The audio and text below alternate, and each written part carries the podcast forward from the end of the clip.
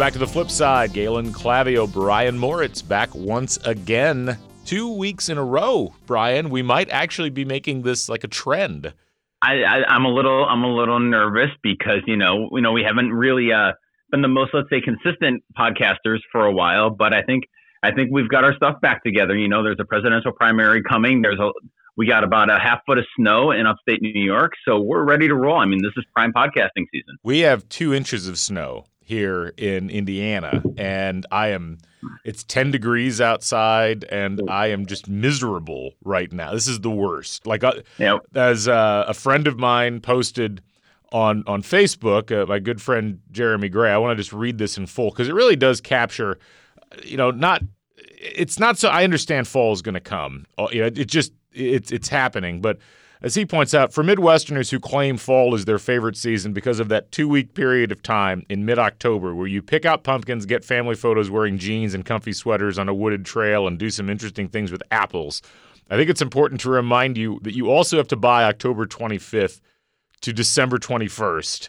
I stand for spring. I couldn't agree more. It's it's all and it's always in Indiana. I don't know what it's like in upstate New York, um, it, but it's always this moment in mid-November, way too early for anything untoward to be happening with the weather. Where you walk outside and it's like blowing and drifting snow, and it's not even the fifteenth. Like you're you're still a, a, good two weeks from Thanksgiving.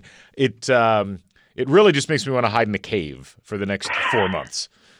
I did see somebody uh, up here posted something similar. Like when you say you love fall, you love September, October, which is our fall, our prime fall session season up here. And um, yeah, November.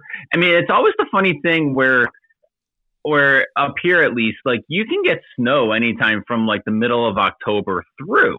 So I mean, you're used to it, but there's always this weird first freak out of it's November. What is today? November 12th and there and there's snow.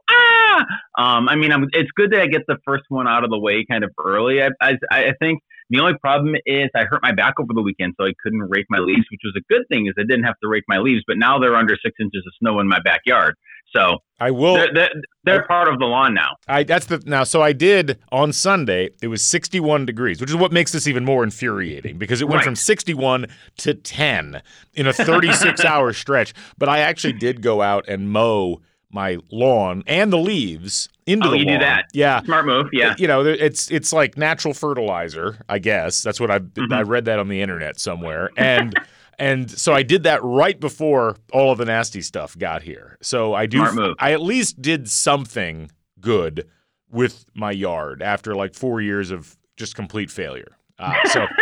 Anyway, so uh, we got some things to talk about today. We're going to rant about autocorrect. We're going to talk a little bit about the launching of new sports networks in 2019 and why is it a good thing? Is it a bad thing? Is it too late? We're going to talk about all that. But uh, we wanted to start off talking a little bit about news and social media, which is a topic that we talk about quite a bit. And I think it's particularly important given what you said at the beginning. We've got a presidential primary coming. How soon is that? When is when is the first presidential primary? Sometime in January, so we're less than two months away from uh, the first one. Yeah.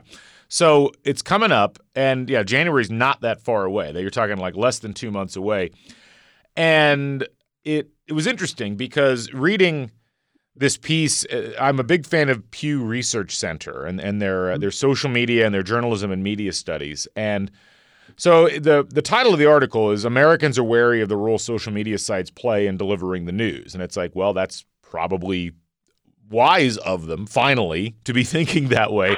But right. you know, looking at the the numbers, I think there's some interesting things to dive into. Uh, so the percentage of U.S. adults who say social media companies have too much control over the mix of news that people see, 62% said that they have too much control, uh, as mm-hmm. opposed to 21% uh, saying they have about the right amount of control.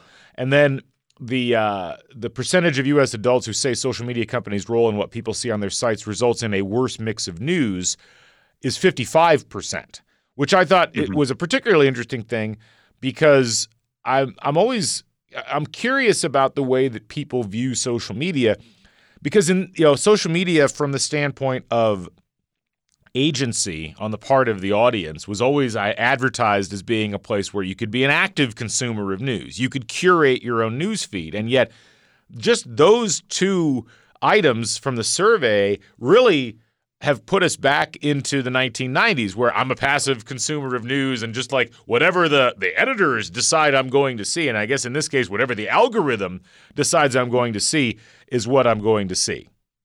Mm-hmm. I, it, it is interesting, and I think that that's a really good way of thinking it. Um, the algorithm becomes so powerful, and um, I think that people. It, it, I think it's interesting because, like you said, social media does did promise a more active uh, participancy in, in the audience, but I do wonder, a how many people particularly maybe Facebook users, maybe older Facebook users, recognize that that agency and took it.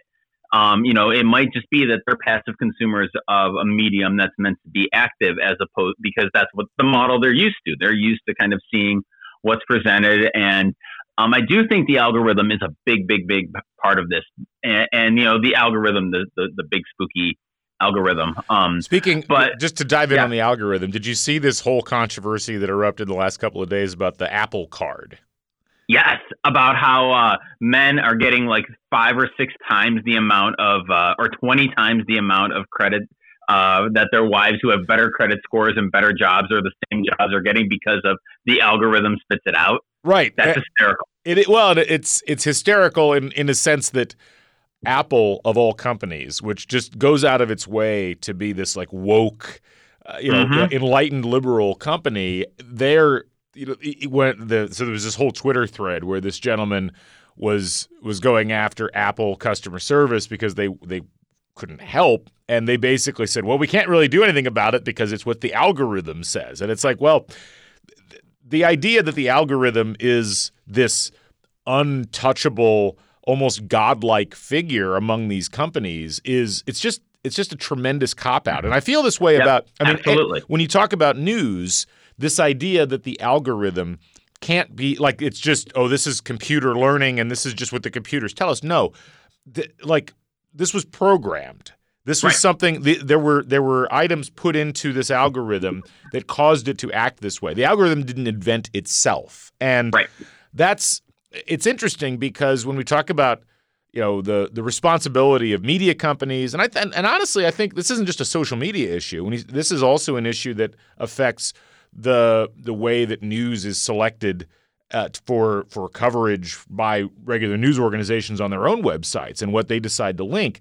I mean, a lot of it is is based on this idea of what we think that the computers what the computers think that the audience wants to see. It's mm it is it is an abdication of responsibility and it's almost worse than that because it's it's presented in a way that's supposed to be intellectually unassailable like well this was the algorithm like we're it's not we're not as smart as it is. And it's like well you designed the damn thing. So that's right. kind of a stupid thing to say. No absolutely. You know th- this idea that you know computers don't program themselves. The algorithm is specifically designed to do something. And you're right it is it is kind of a, an interesting passive uh, abdication of responsibility because we designed this thing and then the, the, the, the, the machine tells us what we want and it kind of relates to something I've written about a lot and thought about a lot, which is the growth of and the importance of metrics in news judgment and, and what metrics matter and using metrics as a news value. And all of a sudden, those two things get related when you get to an idea where um, you're looking for a specific, you know, you're looking for a specific metric, and that's how you measure success of a story. That's how you measure success of a company, of a news organization, whatever. And now, and now, all of a sudden, those, those two, you, you look to that number for success rather than something else. And when you know, I know it's frustrating for for publishers to feel like especially on Facebook, like you can't tell, you can't game the algorithm. Like right. you can't, you can't figure out what you know you go one way and then facebook changes and, and then the algorithm is tweaked or it's like it's almost like playing whack-a-mole it's just a tired cliche but i think it's accurate. But getting back to this but getting back to the to the pew study i, I do think it's interesting how um, a majority of americans a majority of, of, of respondents to the to, to the research say that the social media companies have too much control and too much power. I think that's really important and and really fascinating. And looking at these numbers a little bit, Republicans or lean Republicans think social media have too much control. It's at 75%, and Republican, lean Republicans say it's a worse mix of news, which is absolutely the opposite of what I would have, excuse me, what I would have assumed. I would have thought that Democrats and people who lean Democratic, you know, tending to be more progressive, a little more woke, to use your word there, would be are a little tend to be a little bit more anti-Facebook these days, and a little bit more attuned to the Trump using fake news. And when we talk about you know, rep- you know the the problems with Facebook and actual fake news, not the weaponized term. Like it's almost always a pro Trump or a pro pro Republican story or those type of memes. So it's interesting to see that Republicans feel still feel that social media has too much control, which would indicate to me that they think that these sites are presenting too much liberal news, which is fascinating to me. Yeah, no, and actually, if you go down the list a little bit, that that is something that's drawn out uh, a bit more in some of the the, the numbers where the when you look at the the numbers break down from Republican to Democrat, you know, 26 percent of Republicans or people that lean Republican say the posts about news they see on social media are generally very liberal, and something like like 62 percent say it's liberal or very liberal. I, I think right. so. I have a th- I have I have competing theories on this, and I don't know which one is accurate. I think a people who lean Republican on social media, when they're asked this question, they're actually thinking more about Twitter and the way that Twitter spreads hmm. news than they are Facebook. And on Twitter, you do see, I would say, more mainstream publications. And mainstream publications, even relatively down the middle historically mainstream publications like say the atlantic have been very heavily anti-trump and anti-trump administration i think for for you know logical reasons given the the, the level of, of potential impropriety in the in the uh, in in the particular uh, administration that you have and that becomes liberal media in the eyes of mm-hmm. those people even if it might not necessarily be liberal but the idea that uh, oh this story is against my team in politics. That now belongs to the other side. The other thing I, I think might be factoring in here is this idea of curation on the part of the consumer. And I think this is probably more of a Facebook thing where it feels like uh, when I'm when I'm observing people on Facebook, I uh, you you'll always get people who are friends with other people who have different political views. That's just kind of a natural aspect of, of culture. And yet, I've seen more people who I would say lean Democrat or lean liberal just removing their Republican mm-hmm. friends out of their Facebook feeds. Like, I, I, I don't want you arguing on my page. I don't want to see you know the stories that you're posting so i'm just going to either unfriend you or i'm going to unfollow you i don't know necessarily that you're getting as many republicans doing that largely because they're older and they may not know how those functions work on Facebook. Right.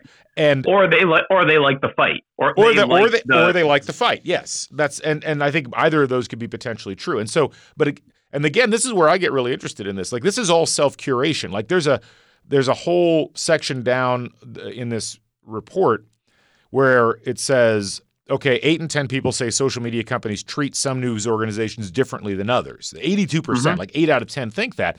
And then the types of social of, of news sites that they say social media companies prefer are 88% say the type that produce attention grabbing articles, 84% that have a lot of social media followers. Now, those two right. things, attention grabbing articles and th- and sites that have followers, like that's that's the way that social media works from a platform perspective. The idea that right. here's here's an article that's going to get a lot of attention, that's what spreads it through social media.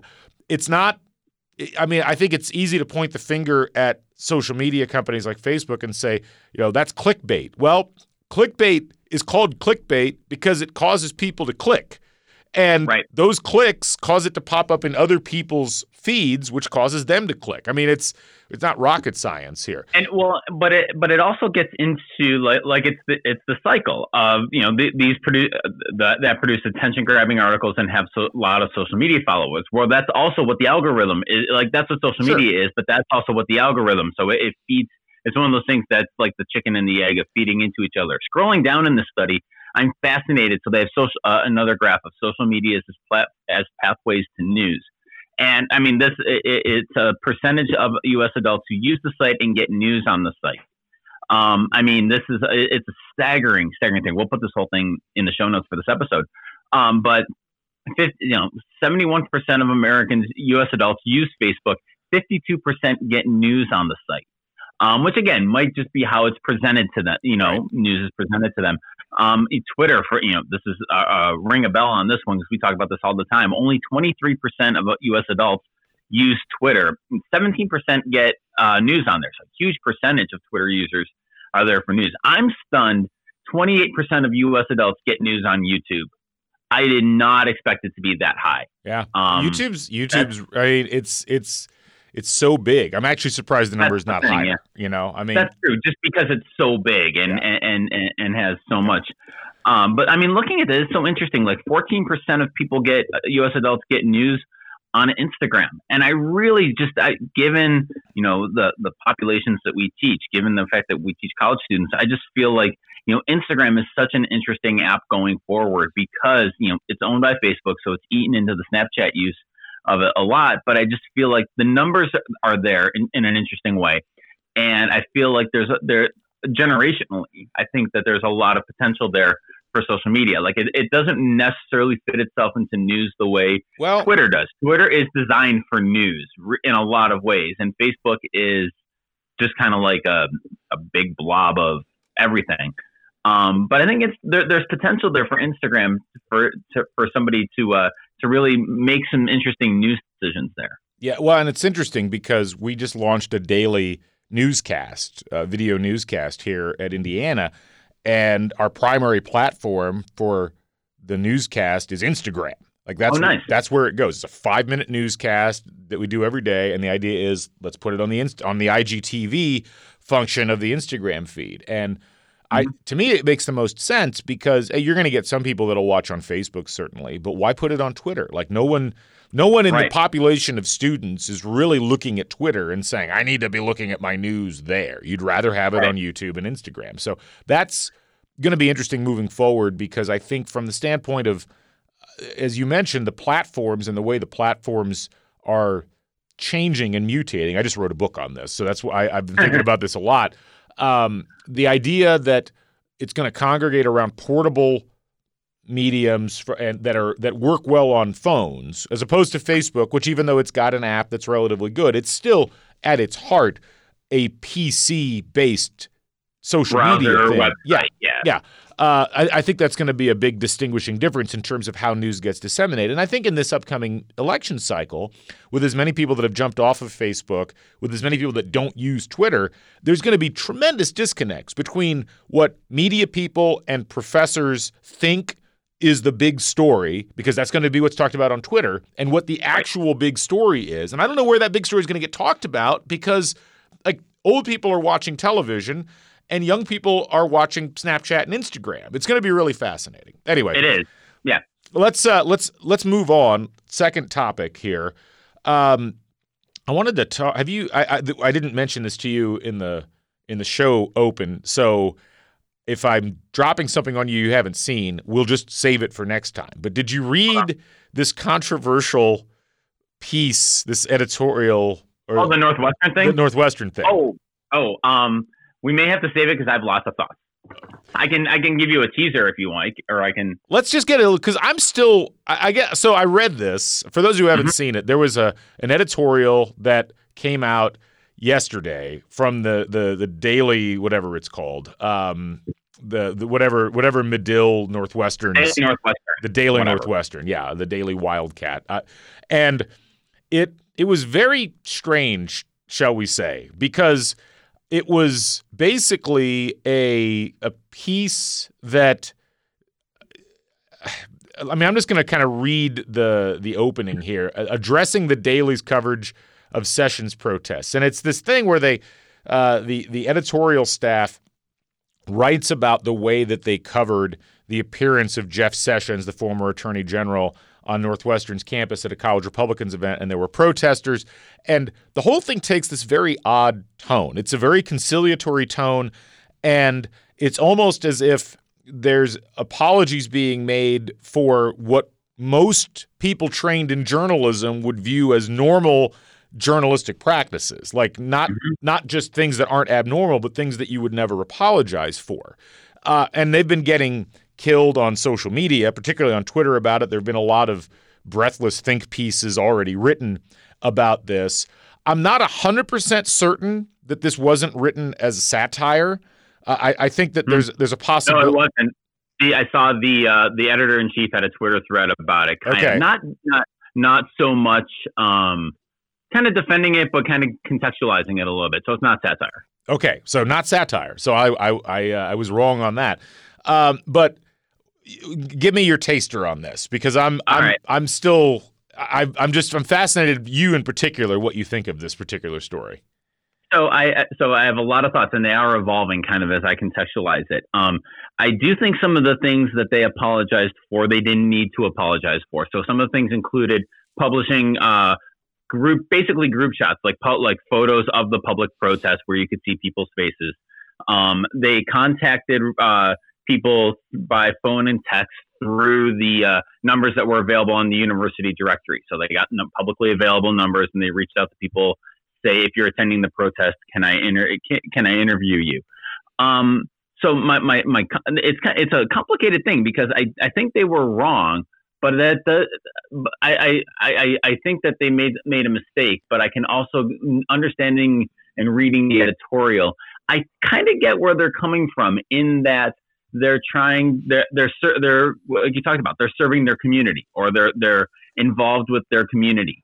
Um, and so thinking of best ways to do that. I do think that my, my main ire is against the Maggie Habermans and the, the elite journalists who spent last night dunking on them and ripping them. Um, because as I, as I tweeted out, you know, college is a place where you make mistakes, especially college journalism. And let's say you you take this this editorial as a mistake that they should not have to apologize apologize for it. Well, okay, then then that then this is the, the classic, an actual honest to god teachable moment where you have a conversation or you listen to them and figure it out and not spend spend it dunking on them. I do think the fact that it was Northwestern led to a lot of the dunking on, right? Because like the same thing if it like happened at Mizzou or Syracuse or something like that, you get you're going to have the the pearl clutching of the elite, and you're going to have the people like us who are not from the elite air quote schools wanting to dunk on them. Well, and I think also there's a level of elitism that many of these so-called elite journalism schools carry themselves with. That it's right. like, oh well, you know, the this person is Medill made or or you know or whatever. And it there is a certain level of when you when you see something like this that seems to run like directly counter to the sorts of journalistic principles that that many people in the in the media you know feel are under assault and feel like people shouldn't be taking for granted.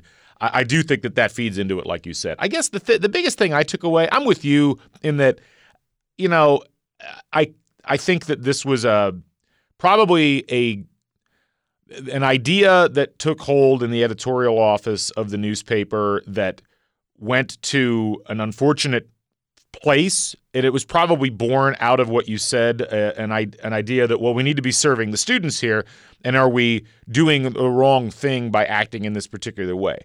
I guess my concern from an organizational and maybe even from a mentality perspective is this idea that frankly we see a lot on twitter and social media where it's the idea that the press has to be an ally of particular groups of people and if it's okay. not, it's the enemy. It's actually actively supporting the forces of, of evil in the eyes of those groups. And I think that that's just a very dangerous place to be philosophically if you are going to go into journalism. I think there's plenty of people that where it's perfectly fine for you to go into advocacy based communication. I, I think that that's going to frankly be increasingly how communication is done in the social media age because ultimately everybody's waging war in this huge forum of public opinion that extends, you know, not just across the country but across, you know, international borders as well. But mm-hmm. but I think if you're going to be invested as a um, as an independent source of news and information, it's there there has to be some level of uh, of of refereeing uh, of the idea that okay, we're going to demonstrate to people what's happening. We're going to provide information. refereeing was the wrong word there, but at the very least, it's like there's a neutrality involved. That's what kind of what I meant by that. Not like deciding right, from wrong, but n- almost not deciding right from wrong and saying, well, there are, there are public spaces, there are private spaces, and if we're operating in the public space, we have a duty to at least provide that information to everybody out there because there are people that are consuming this expecting it to be neutral as opposed to right. consuming it and expecting it to be taking into account um, particular wants and desires of individual groups. And, and right. that's that's I guess that's the one thing where yes, you're right, it's a teachable moment. I do wonder if it's perhaps teachable to to groups like to to people who are coming up through journalism who have been um, I guess conditioned by other societal or cultural impulses to think that you have to be providing special accommodations to groups of people as part of your job. Well, I, I, and the last thing I'll get on this because I know we're running long on this, but I think that um, I, I, do agree with you. I think that you know, reading the editorial and reading the guy's Twitter thread, the, the editor in chief's Twitter thread, you know, agree or disagree. I think what, what what impressed me was that there was thought put into this. This wasn't just apologizing because people got mad and apologizing for journalists. There was a philosophy. There was discussion about this. And again, you can you can disagree with that. I yeah. think maybe some of the word choosing word choices in the uh, in the editorial I think were more problematic than the attitudes behind it, like the invasion of privacy. Like I'm teaching privacy law right now, so that's a, like a very specific thing that I don't think thing is said. I will say, and the last thing on this would be that I think a lot of our collective journalism ideals, journalism norms are really born out of a sense of privilege, a sense of of, of you know elite, a sense of not and not always journalists, and this goes we, we you can tie it into sports. We've not always been super concerned with our sources and the people we interview. We've not like with our, what even positive or neutral coverage, what it means, what it's like. We don't often consider them. They're like the means to an end. Your three sources for a story, and you kind of hit and run out of that. And I think that if this is a byproduct of, well, let's take a little more care and think through what the people who are going to read this and who are involved in it and how it's going to affect them. Again, even if, if maybe they went a little too far on it, you know, I, I, I like that mindset. I like that attitude rather than just damn the torpedoes, get the story, screw what people are thinking. Their number's public. I can contact them whenever they want. I'm the media. Ha ha ha ha ha. Um, sorry, I went off there a little bit, but I do think, but again, it was that, it was, it was that, you know, I, like I said, there's a mindset behind it. There's a philosophy behind it. Whether you agree with it or not, I'm, I'm happy to see that this is a conversation that maybe we start having. And I think the danger is, especially because it's a Twitter thing, is that it becomes, you know, elite media dunking on them and then people like us responding to the elite media. And the conversation that we want to have and maybe should have doesn't happen because it's all that. So. Perhaps, uh, you know, we'll uh, maybe we'll save those larger conversations for a later time. I did think it was worth mentioning because it's it's an interesting front that's opening up in the concept of journalism in the public space, uh, mm-hmm. and I think that it's. I, I look at it and I say to myself, well, the there's there's something afoot here, and it's an interesting thing, but there's some ramifications, as I think we've seen with a lot of of suggested cultural change over the last decade, decade and a half within American society, especially, where there are ramifications that are probably not fully thought through at this point, and mm-hmm.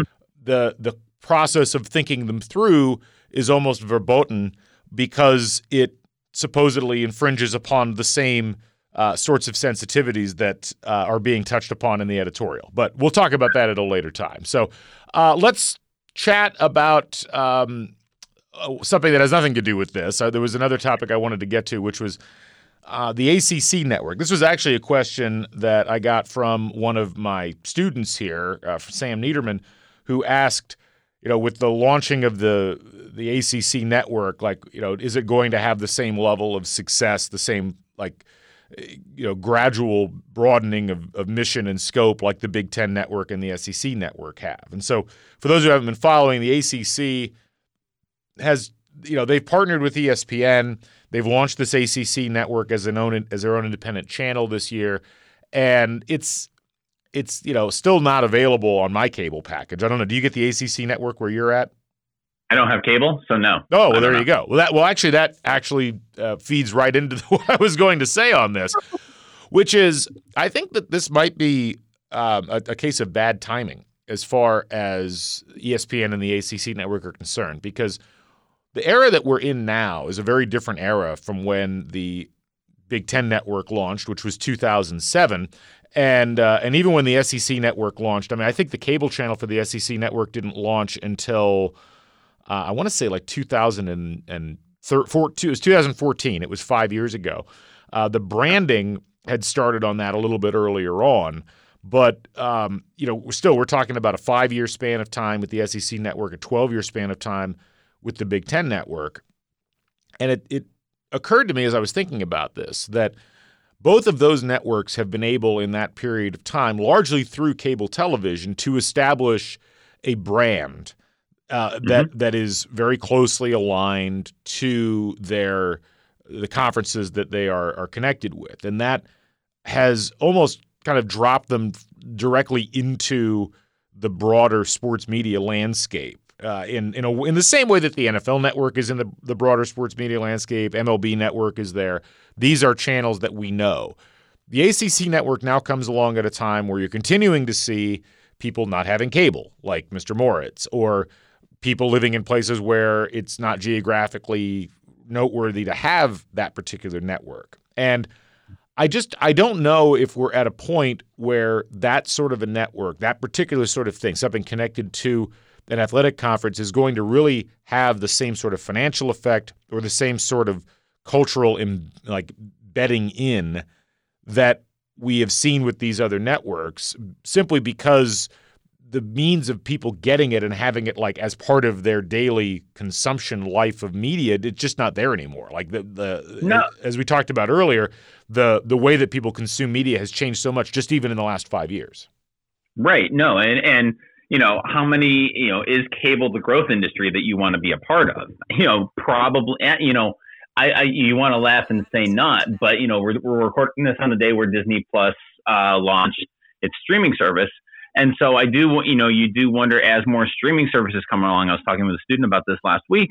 I do wonder if um, at some point cable, I don't want to say makes a comeback, but all of a sudden it's like, well, I'm not going to pay 50, you know, $75 for 18 different streaming services. I'll pay $75 for cable and get everything that I want as well. It does seem like a little bit of weird timing, like you said, like a little bit of I don't say antiquated thinking, which is weird to think of 2007 as antiquated, but it does seem like I don't know. It just seems to me like like the other conferences had such. It, it, it seemed more natural, and this this kind of seems like a Me Too. Like let's oh they did this, so I guess we have to do this. I mean, a, a thing with the ACC, and I don't know. I don't. And, and given everything that's been happening with the NCAA, with the um, with with this Memphis case and with the with, with the we're going to start letting play, players get paid, even though they're really not going to let players get paid. But that's a whole other story. You know, you do wonder how much of this the, the, the, the this almost feels like it could be the one the, the the card on the house of cards that lets it that makes it tumble just because all of a sudden it's too much. Uh, I don't know. It just it doesn't feel it, it doesn't feel well timed to this moment in in college sports or in media. It just feels like an artifact of, like you said, of 2007, of 2010, of 2012. You know, before streaming became so big, before um, we we really started thinking about the money in college sports and, and divvying it up. I don't know. It, it, it seems awkward. I know Jim Boeheim now hates it, so that's awesome. That's great. Um, yeah, I mean, so that's a, that's actually a point in its favor that yeah. Boeheim hates it. Hundred yeah, I'll, I'll. So I, I don't just, know. It, I, I, think it, the other problem is what is the ACC? Like, I mean. Well, well, but is it? Because, I mean, it is, but that's a very small geographical footprint. I mean, the right. the you know that's basically the states of Virginia and North Carolina, and that's about it. Like, I mean, let's be honest. I think for a lot of people, the ACC is Duke Carolina. Sure, and and maybe maybe you could throw Virginia in there. You might be able to throw Virginia Tech. Yeah, but but by and large, it's a very it's a it's a conference that lacks a center from a cultural mm-hmm. perspective. And and I think what you have to say about the SEC or the Big 10, there's really not a bad cultural fit. I mean, you could I, I would make the argument that Rutgers is a bad cultural fit, but Rutgers would be a bad cultural fit anywhere. Cultural fit no matter, yeah. Yeah. Um, but but and Maryland really doesn't belong in the Big Ten, but Maryland is at least they're at least interested enough in basketball that they make it worth the while of things. But but the ACC, I mean, you've got Boston College and Florida State in the same yeah. conference. I can't think of of two more diametrically opposed big schools that are like in the same time zone. It's it's right. Um, it, so I I don't know Syracuse and Clemson. That's another one where it's just like what yeah. what is like this is basically just a political marriage masquerading as a as a an athletic conference, and that might make it easier to sell uh, or it might make it more difficult. I'm not 100% certain how it's going to play out, but I do feel pretty confident that we're not going to see the ACC network hit the same heights that these other conferences have hit just because there's it, it, just feels like the time has passed. They were they were late. The time has passed and like you said, the Big the Big Ten, the SEC, they have history to those rivalries. You know, they, they may be newer conference names, but there's a tradi- there, there's more tradition on there. Like you said, with the ACC, you have the Carolina schools, you have Virginia, but you know, Syracuse is still a Big East school. You know, they, and I think for a lot of people, even up here, um, you know, they, they, they, you know, go nuts when Duke comes. They go nuts when Carolina comes. But you know, if you bring Georgetown to the dome, that's still the big game. That's still a big game, right. even though they're not in the same conference anymore. Same with UConn. So, uh, so without that kind of, his, you know, this is where in college sports, I think history and and historical rivalries mean something because that's that connection to something. If I'm in Syracuse, am I going to get the ACC network to watch Clemson and Virginia Tech? Probably not. If as opposed to if you know Indiana, you're going to watch you know Illinois and Michigan State. Yeah, you've got some skin in that game. Let's finish up.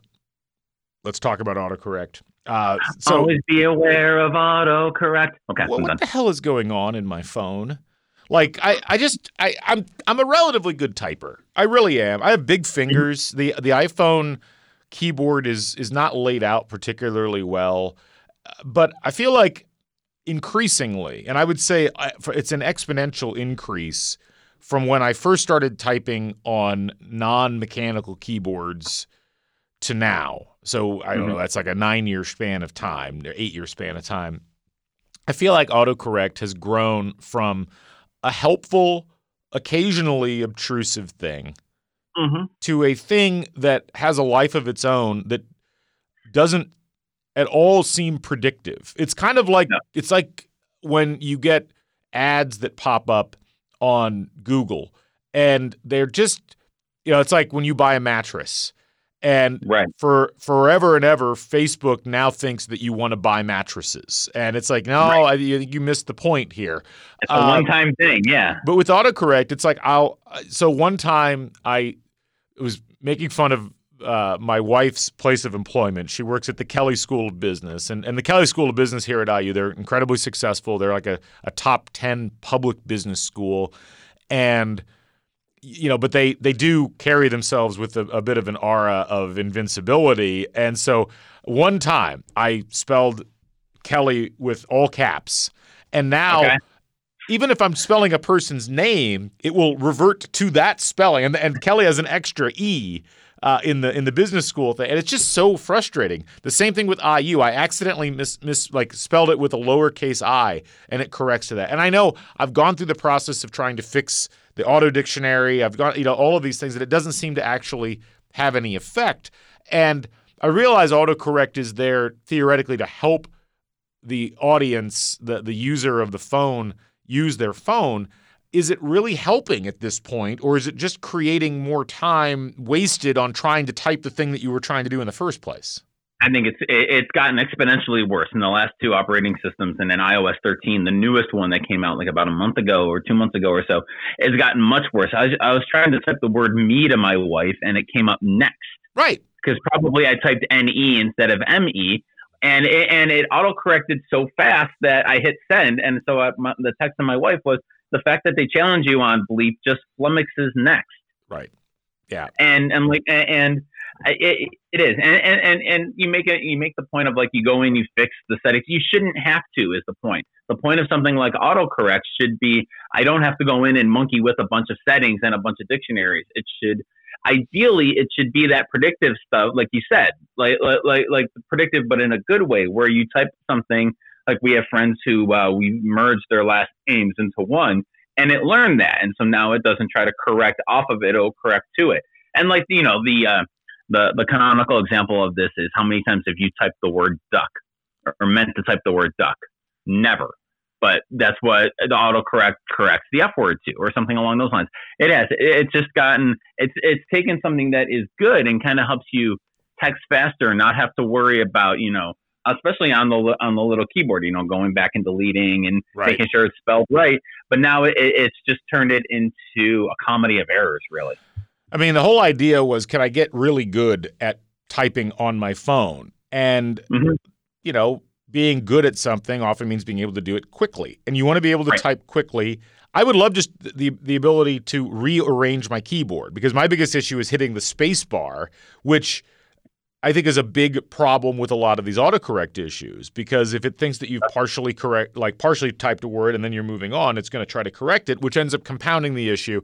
And then if you're if you're a speed demon where you're like I'm going to type this up and then hit the send button because I'm having a trying to have a synchronous communication with another person, it just mm-hmm. compounds it even further. It is just again, it it I feel like this goes back to our algorithm discussion from earlier mm-hmm. on, where it's like, well, that's what the algorithm is telling autocorrect to do. And I know that's not exactly what's going on here, but it's this idea that here's this computer program that's supposed to be making things better, and it's actually making things worse.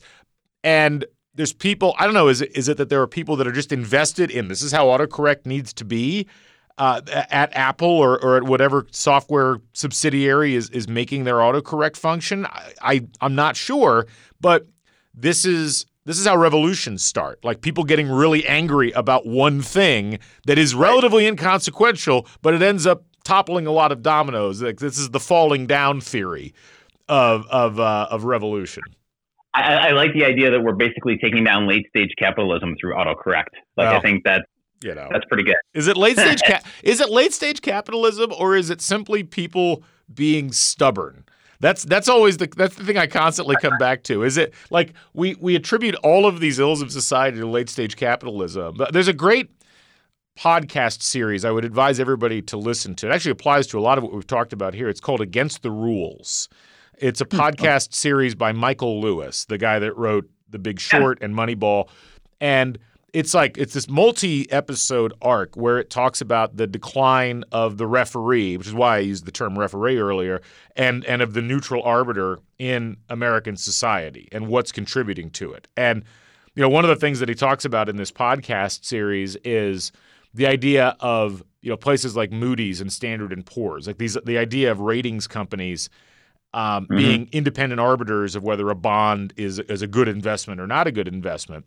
And the problem that these supposedly independent referees are essentially bought and paid for by the companies that they are supposed to be rating, but everybody's happy with that because then nobody can be held liable or held to blame if there's a problem. And I kind of feel like that would like that's not a that's not a capitalism issue as much as it's a nobody wants to have the finger pointed at them and said you're wrong sort of thing, which is a much more base human emotion. Uh, mm-hmm. So I don't know. It's there's there's some interesting things. Obviously, it gets folded into the way that we do economics, but um, it's more of a flaw in the original operating system of humanity than anything else. I gotta be honest. I don't know what late stage capitalism means. Yeah, this is it on Twitter, and it makes me sound really smart when I say it, but I have no idea what that means. It is the buzziest of of uh, buzzwords, and uh, totally. uh, I think if we if we all had to take a quiz where we had to write an essay about what late stage capitalism was, it would be just right now and hand it in and hope you get a professor who's impressed by your bravery and gives you an A. They would take our podcast away. They probably would. Anyway, yeah. They, actually, they can't do that because we own the means of production. Uh, anyway, let's wrap things up. Any final thoughts, Brian? I got nothing. No, we'll we'll uh, have show notes for this up uh, in your pod player of choice and also at the uh, flip side link at sportsmediaguy.com. We will be back at some point, probably before Thanksgiving, because we have free time during that time, or at least allegedly we do. But right. uh, we'll be chatting more about things coming up and going on in sports and media and politics and everything else. For Brian, I'm Galen. This is the, uh, the podcast you've come to know and love. We'll catch you on the flip side. So long, everybody.